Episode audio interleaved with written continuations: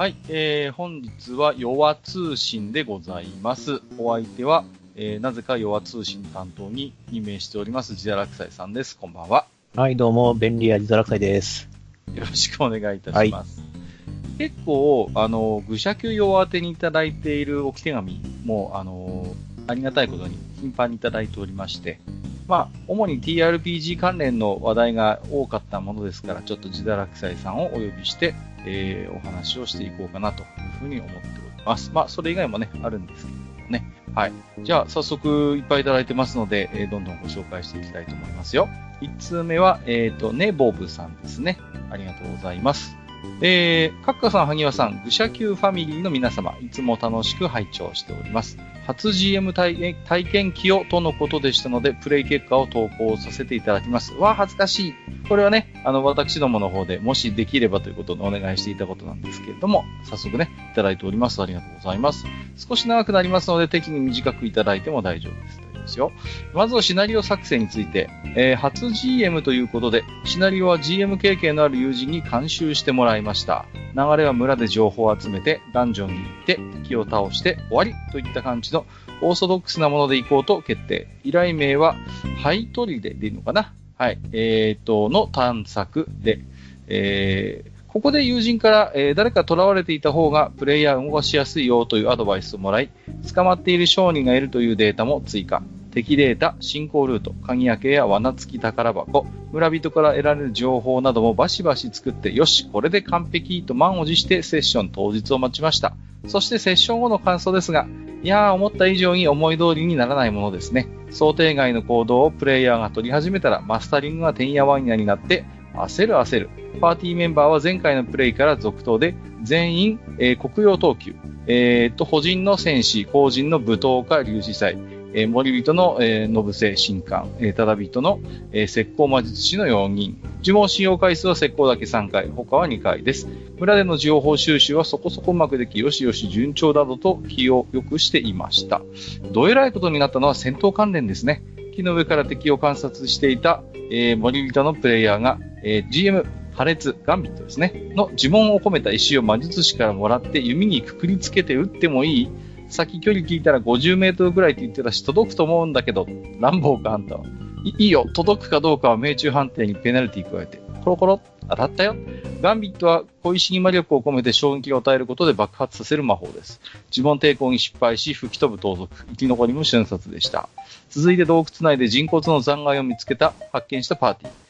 判定で血の、血、判定で血で魔法の刻印が入っていることを発見します。その後いくつも骨が転がっている大部屋にたどり着きますが、先ほどの乱暴森人が、えー、私、ピュリファイ、浄化の魔法ですね、持ってるけど、刻印が血ならこれで消せるんじゃないかな。私、確かに一理あるけど、OK、やってみて。効力値21、大部屋程度の広さが浄化され、敵がすべてただの骨に戻ります。最後のボス戦もガンビットの魔法で雑魚を何何倒しつつ、えー、前衛二人が生き残りを処理、見た目で、えー、年始、スパイダーウェブですね。の魔法を使い動けなくなったボシ。で、ボス、えー、死人占い師をボコボコにしてセッション終了です。あれ？こんなはずでは。敵も多めでかなり苦戦する予定だったのに。商人はどうなったって？情報を伝え損ねてプレイヤーがゆっくり休息を取っていたので、ボスにゾンビにされちゃいました。プレイヤーたち、えー、ギルの依頼文には商人のことは書いてなかったし、成功ってことでいいよね。できれば助けて欲しかったな。追加報酬も用意してたし。うん、途中からボロボロですね。商人のことをもっとはっきりプレイヤーに伝えるべきだったとか、判定振らせるときもっとサクサク伝えられるようにしなきゃだとか、そういや盗賊の装甲値を計算するのを忘れてたなとか反省点だらけの初 GM でした。次はもっとうまくやる。次こそは、五分堂々っぽく。まあ、こんな出来でもプレイヤーには楽しんでもらえたみたいなのでよかったです。盗賊が吹き飛ぶところやピュリファイで敵が成仏したところは全員ゲラゲラ笑ってたし、これはこれでよし。失敗したところは今作っているシナリオに活かしていきたいと思います。いや、GM って楽しいですね。以上 GM 体験記でしたということでいただきました。ありがとうございます。かなりね、えっ、ー、と、丁寧にレポートをいただきまして、なんかもうありありとね、こう、ネボブさんの初 GM の様子がこう、手に取るようにわかる感じで、大変楽しく読ませていただいたんですけれども、えー、ジダさんいかがでしたでしょうかね？まあ、こういうゲームですねっていう。こういうゲームだからこれっていう。初 GM で、これ相当僕はうまくやったなと思うんですよ。本当に。うまくやったと思いますし、やっぱ経験者の、えっ、と、友人の監修ってのは効いてると思います。うんうん。あの、下手に色を出すよりも、もう本当にうんうん情報収集、ダンジョン、探索、ポスターをしておしまい。この形がやっぱ一番。そうそうそう。やっぱオーソドックスなね、まずはそのシナリオをしっかりこうこなせるというのが、まあ、やっぱ GM のなんていうのかな、本当にこう基礎体力というか、うん、になってくるのかなと思うんですよね。で、やっぱりこう、なんていうのかな、こう、プレイヤーの方も仮に TRPG の経験がまあ浅かったとしてもね、やっぱりこう、どこかでこういうストーリー運びはもちろん見ているわけですよ。こういう王道のね、シナリオ運びというのは。ですから、まあ、まあもちろんね、なんかちょっと TRPG だからってことでいろいろね、こう、オリジナルの変わったことをしたいっていうプレイヤーはもちろん出てくるんですけれども、まあ大きくこのシナリオ全体の流れを逸脱することはまあないのかなというふうに思うんですよね。うんうんうん。ですからまあそういうところにもまあ助けられたとは思うんですが、まあそれにしてもね、随分あのー本当に、しなんていうのかな、スムーズに、うん、運んだんじゃないかななんて僕なんか思いますけどね、自分が初 GM の時はね、本当にもう大変だったのをよく覚えてますので、うん、そうですよね。うん、いいと思いますよ、これは。まああれですね。あの、森人のプレイヤーがなかなかうまいプレイをしているので、はいはいはいはい。これはまあでもむしろ活かす方向でね、まあ実際に、あの、じ、ね、ネボブさんもそれに OK 与えてみ、やらせてますんでね、こういう感じはいいなと思いますよ。うん、すごい。逆にそういうプレイヤーの行動で、あ、そうか、そういうこともできるのかっていうことで今後のシナリオ作りにね、活かせるようなこともあるでしょうし、うん。やっぱ GM とプレイヤーってはお互いに刺激を与えつつ、やっぱり、こう、なんていうのかな、そういう TRPG としての一つ経験値をお互いに積んでいくっていうところはあるでしょうからね。うん。いや、いいなと思ってましたね、本当に。ねまああと、そうですね、アドバイスがあるとするならば、えっ、と、あれですね、森人のプレイヤーのレベルに合わせて敵は設定しないでください。ああ、なるほど。そうすると、あの、森人のプレイヤーがワンミスした状況下になると、一気に、あの、本当にモンスターハウスだっていう状況で終わりかねない状況になるので、そうですね。そこがやっぱり難しいところで、うん。どうしてもね、こう、割とこの TRPG の戦闘そうなんですけど、パワーバランスが、まハックスラッシュに近いというか、一回こうプレイヤー不利に傾くとなかなかそれ盛り返すの大変なんですよね。うんうんうん。だから、なんか終わってみればあっさりだったねっていうことはよくあるんですけれども、まあ、結構それでも判定一つで状況はいくらでも変わるようなシチュエーションってやっぱありますんでね。うんうんうん。ですからまあ、そう考えてみるとね、うん、いや、本当によくできてるよなっていう感じですね。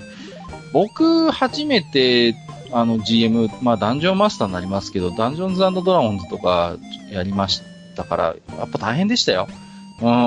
まあまあ、ルールもまだまだこう、まあ、バタ臭いって言うとあれですけど、そういうね、やっぱり海外のなかなか歯応えのあるパワー、あの、バランスでしたんでね。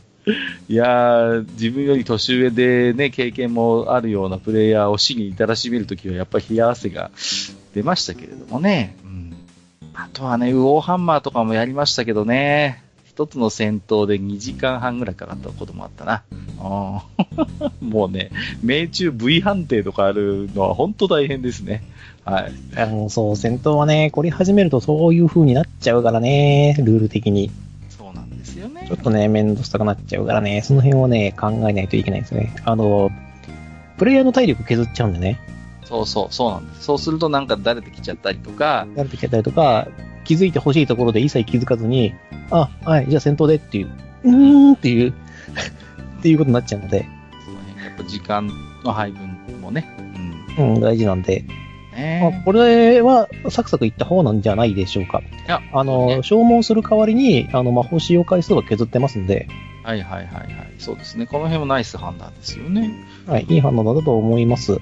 はい。まあ、そうですね。まあ、商人のことをはっきりプレイヤーに伝えるべきだったっていうふうに書いてあるんですけども、えーと、どういうふうにプレイヤーに伝えるかっていうのが結構問題で、あの、印象に残るような形。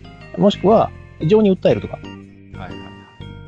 で、なんでその商人が捕ま捕まってるのか。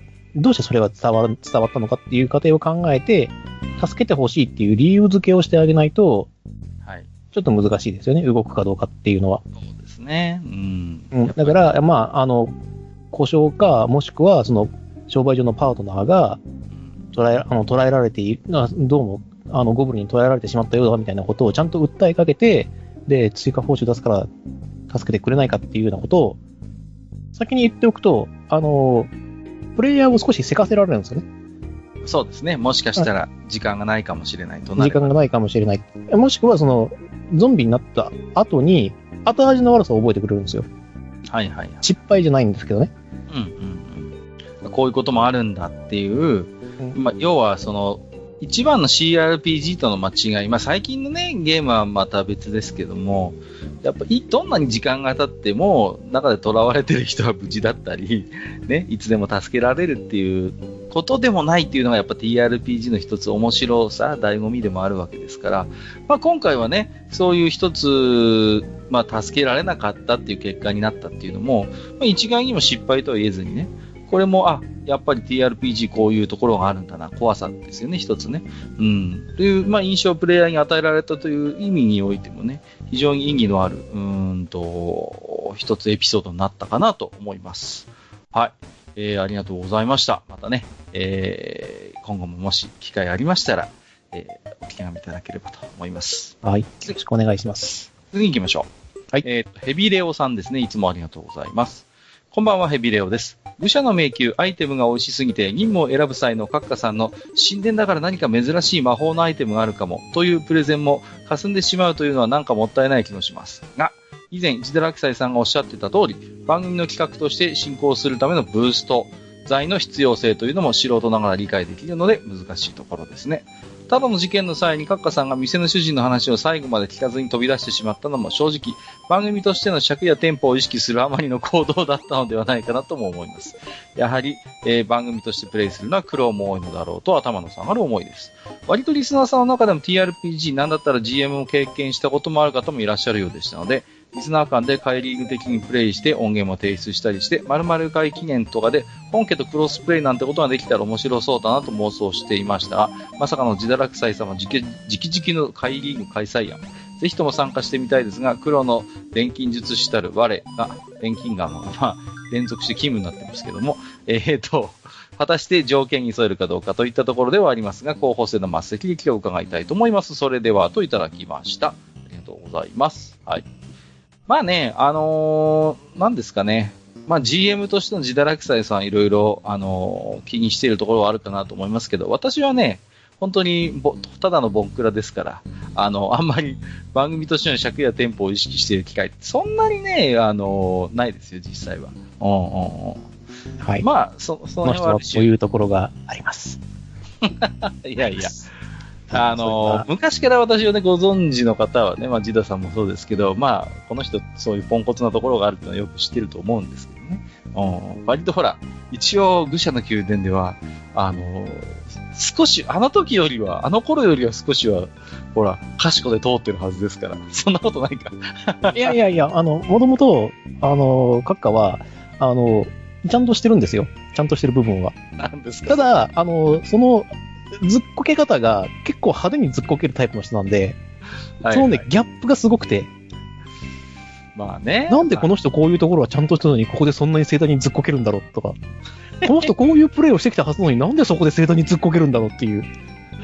いやいや、それをでも本当にね、狙ってるわけじゃなくて、本当にナチュラルにやってますからね。あのそれはよく存じ上げております。あなたのその、ずっこけっぷりはね、もう才能ですから、本当に。やめてくださいよ、もう。絶対にかなわないなと思いました。まあまあまあ。で、まあね、いろいろと、まだまだね、その、TRPG 部としては活動していくんですけどね。うん、まあ、どうですかね、なかなかね。あのーこう、皆さんも興味のある方は、みたいな話を以前、ジダラクサイさんもおっしゃってましたけれどもね。うん、まあ、当の本家の方がまだまだちょっとね、ままならないところもありますんでね。うん、まあ、ちょっとこの辺はまたね、あのー GM たるジダさんともね、少しご相談しながらという感じにはなるかなと。あ例えばなんですけども、まあ、シナリオ云々は別として、例えばちょっと TRPG の雰囲気を楽しみたいっていう方が、まあ、二人か三人いれば、とりあえずできちゃうルールなんで、うん。えそれで一回パーティー組んでもらって、はい。あの、愚者級一回をちょっとクリアしておいでっていう。全部埋めておいでっていう。なるほどね。はいはい。うん、その迷宮っていうのをやってみたらどうかなっていう。こういうゲームですよっていう。はいはい。まあ、そうですね。ゴブリンスレイヤー TRPG は、その、しシステム的にはそこまで複雑ではないですし、まあ、キャラメイク、ね、実際にね、ヘビレオさんとか確かツイッター上もなんかいろいろ楽しいことされてましたけれども、あのー、キャラメイクしてそこからこう、膨らむイマジネーションで随分ね、なんかこう、それだけでも随分楽しめるところもありますんで、まあ、私どもの、まあ、キャラメイク会も聞いていただいているとするならばね、ちょっとそういう雰囲気だけでもまずは楽しんでいただいて、うん。で、なんかね、ちょっと機会があればというところもあるかなと思いますけれどもね。そうですよ。うん、まあ、せっかくなんでね、えっ、ー、と、ぜひ体験していただきたいなと。実際にね、動いてみるとね、あの、視線が違うんで、そうそうそう視線っていうか視界が違うんで、そうですね。あの、ただ、後から見ると、なんでこんなこと分かんなかったんだろうっていうことがね、そうそう出てきたりするんですよ。そうなんですよね。や、やってる本人たちはね、本当一生懸命で、うん、あの、必死なんですけど、後で冷静になって聞いてみると、ずいぶんなんでここでこんなことしちゃったんだろうみたいなことはね、まあ本当、狼八目の世界ですから、そこは。うんうんうん。まあね、そういうところも含めて、ぜひね、また楽しみ方の視座が変わってくるのかなというところも思いますね。はい、ありがとうございます。次はぬえさん。はい。こんにちは。初めてお便りを送ります。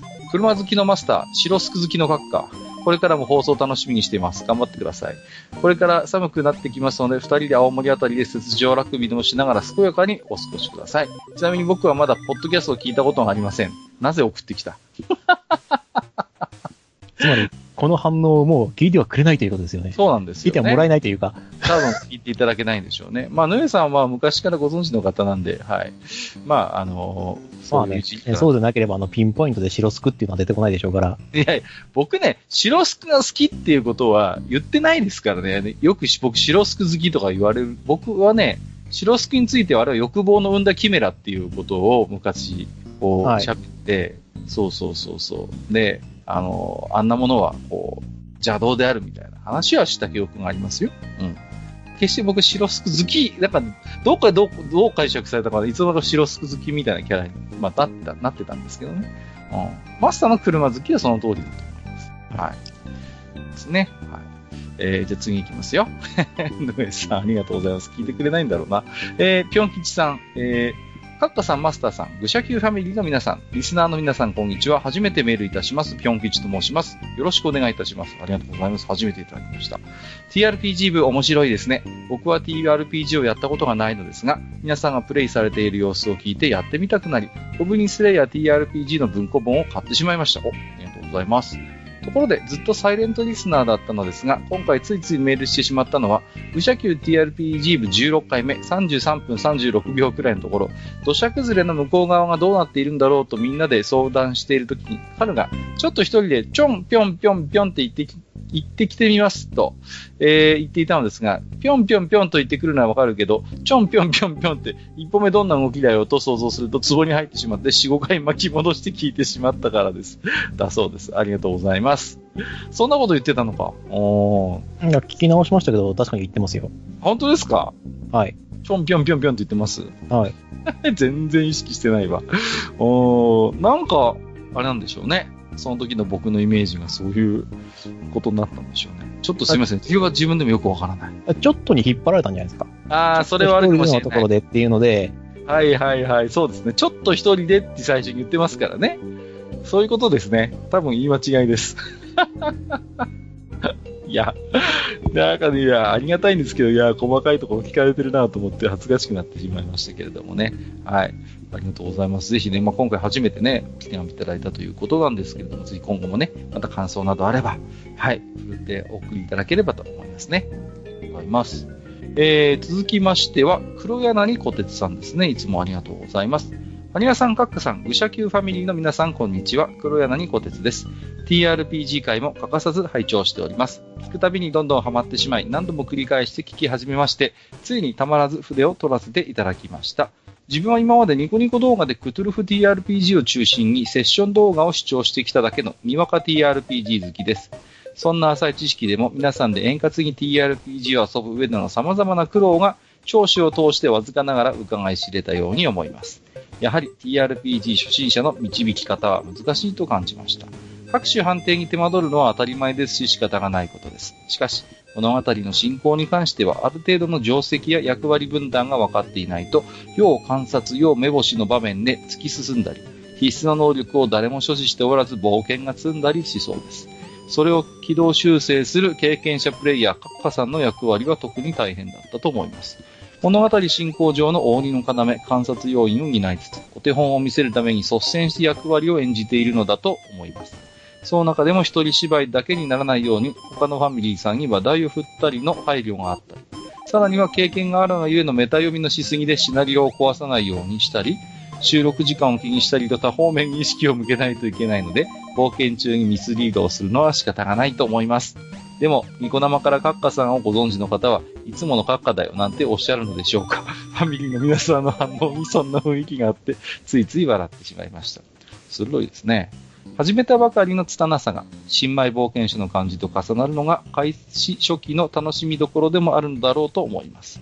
でも、長時間かけて物語も登場人物も育てていきたい場合は、大きな事故が起きないようにしないといけないので、特に大変だろうなと思います。そこで、ラッツ版を振るう自堕落斎さんのゲームマスターぶり。伝えないと始まらない情報はさりげなく与え、冒険の非常な現実は容赦なく突きつけようとするのがたまりません。しかし、キャラ作成時の出目が良かったり、便利屋時代が本当に便利すぎたことでピンゾロ裏返り魔法からの強制シナリオネタブラシが 頻発したりと、ゴブスレらしい知りついた展開がなかなか発動しないのは心中を察しいたします。キャラをあっさり殺さずにくだらない程度に時間をかけて適度に痛めつけるのって本当に大変なんですね。サイコロの女神は気まぐれなので難しいかとは思いますが、なんとか主人公たちには生き延びてほしいです。素敵な登場人物ばかりですからね。いつも一歩引いてるけど、ここというところで一言確認事項を抑えていくハイミ。スカウト色らしい軽口が走るもどこか抜け目のあるカルチャールズカッター、カッカーですね。普段の喋りは朴突としながらも戦闘時には時の声のような呪文栄唱という落差がかっこいいドゥビン。同じリザードマンでもぼやきながらやれやれと全体を支える便利なジダー。そして貧乏美少女ハーフエルフディキシータソ。かわいいやった他にもコキッコキッと首を鳴らすビリ事情をはじめ、愚者級らしい名前の冒険者ギルド、俺たちの羽を待て。迷宮の守護者の愚者級クイズ、サルグツワの不確定名ウェアラット、2D6 の期待値は4など、冒険の思い出となるあの人あの場面、名言がたくさん。ぜひ名言は某どうでしょうのフォントで壁紙を作りたいぐらいです。それもこれも仲良し愚者級ファミリーが一丸となったプレイングがあってのことだと思うので、どうかこれからも楽しく冒険を重ねていってほしいです。次の配信が今からとても楽しみです。願わくばこの冒険者以降に幸あらんかとうと、自らが信奉する神に祈りつつ、取り留めのない置き手紙の筆を置きます。長文乱文失礼いたしましたといただきました。ありがとうございます。ありがとうございます。はい、非常に熱のこもったね、えー、置き手紙いただいておりますけれども、うん、そうですね。いやあのー 私はね、あの、買いかぶりすぎですね。対して、あのー、そんなにいろいろ気を回して気を使って、あの、狂言回しをするですね、あのー、能力もありませんので、はい。さっきも言いましたように、割とナチュラルにポカをやってるんですよ。はい。まあ、これはね、あの、いい方に撮っていただいてるんですけども、この人は、あの、沈黙恐怖症のだけなんでよく喋っているのと、一応回さなきゃいけないってことで、こう、いろいろとパスを回してるだけなんですよ。だけなんですよって。いやいやいや、そこはもうちょっと立ててくださいよ。この人もこうね、見えて辛抱遠慮を働くんですとか言ってくれりゃ。そうなんですよ。で、そのね、心療遠慮を働いた結果ですね、自分が作るシナリオに沿っているだろうということでね、思いっきりミスリードするんですよ。俺ならこうするっていう風な感じで、思いっきりやってしまうんですよ。もうだからそういう本当のことを言わない。もうせっかくクライニー、クライニーさんの中で僕の株がさ、僕以上、なんか僕の実際以上に上がってるんだからさ。いやだから、別にゲームマスターやれっちゅうんだよ。ほんまに。いやいやいや。ほんまに。あまあ、ね、こう、あの、割とね、このいつものカットなんですよ。本当に。まあそうですね。それはその通りなんですよ。で、まあ、正直言わせていただきますとですね、メタ読みぐらいでくあの崩れるようなシナリオを作っちゃいないので、メタ読みガンガンしてもらって構わないですけどね。はいはい。まあそこはね、もう私とジダさんの、あの、あうんの呼吸がありますから、私がまあどんなに、あの、ナチュラルファンブルを出してもですね、まあそこはしっかり受け止めてもらえるだろうという私も信頼があるので、あまり深く考えずにあえて、えー、やって、やらせてもらってますので。まあいいんですかね、まあ別にそれはいいと思うんですよ。なあの、考えないで脊髄で反射でもう喋るっていうのも、そんなに悪い話じゃないので。そうなんですね。うん。えー、やっぱりね、あのー、オンラインセッションってこともあるんですね。で、実際には、あのー、面と向かってのセッションだったらね、こんなにこう、ベラベラベラベラ喋らなくても、お互いの視線とか、表情とか仕草で、意思疎通がやっぱできますから、どうしても私なんかは、あのー、普段のそういうリアルセッションよりも多弁になってしまうっていうのは、まあまあ、致し方ないところでもあるんです。やっぱりね、そこは。だから、やっぱ聞く人によってはね、なんだよ、閣下ばっかり喋ってんじゃんってことになると思うんですけど、それはまあ、なんていうのかな、うん、ある程度仕方のない部分もあって、で、僕もこう TRPG 回聞き、あの、聞き直したりすると、それでもね、確実に他のプレイヤーの皆さんのセリフって増えてるんですよ。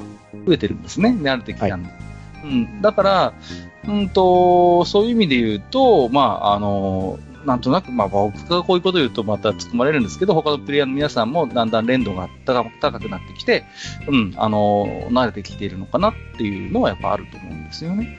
うん。まあ、自分が思ってる疑問とかをこう発信してみたりとか、そうそうそう。うん。うん、あの、話すタイミングなんていうのもね、ここをちょっと言いたいなっていうところは、まあ、おっしゃっていいよっていうふうに思うのと、あの、基本的にゲームマスターである私と、あの、ベテランプレイヤーの、えっ、ー、と、カッカさんで、あの、小説の字の文章の部分を半々で受け持ってる感じなんですよ。今の状況って。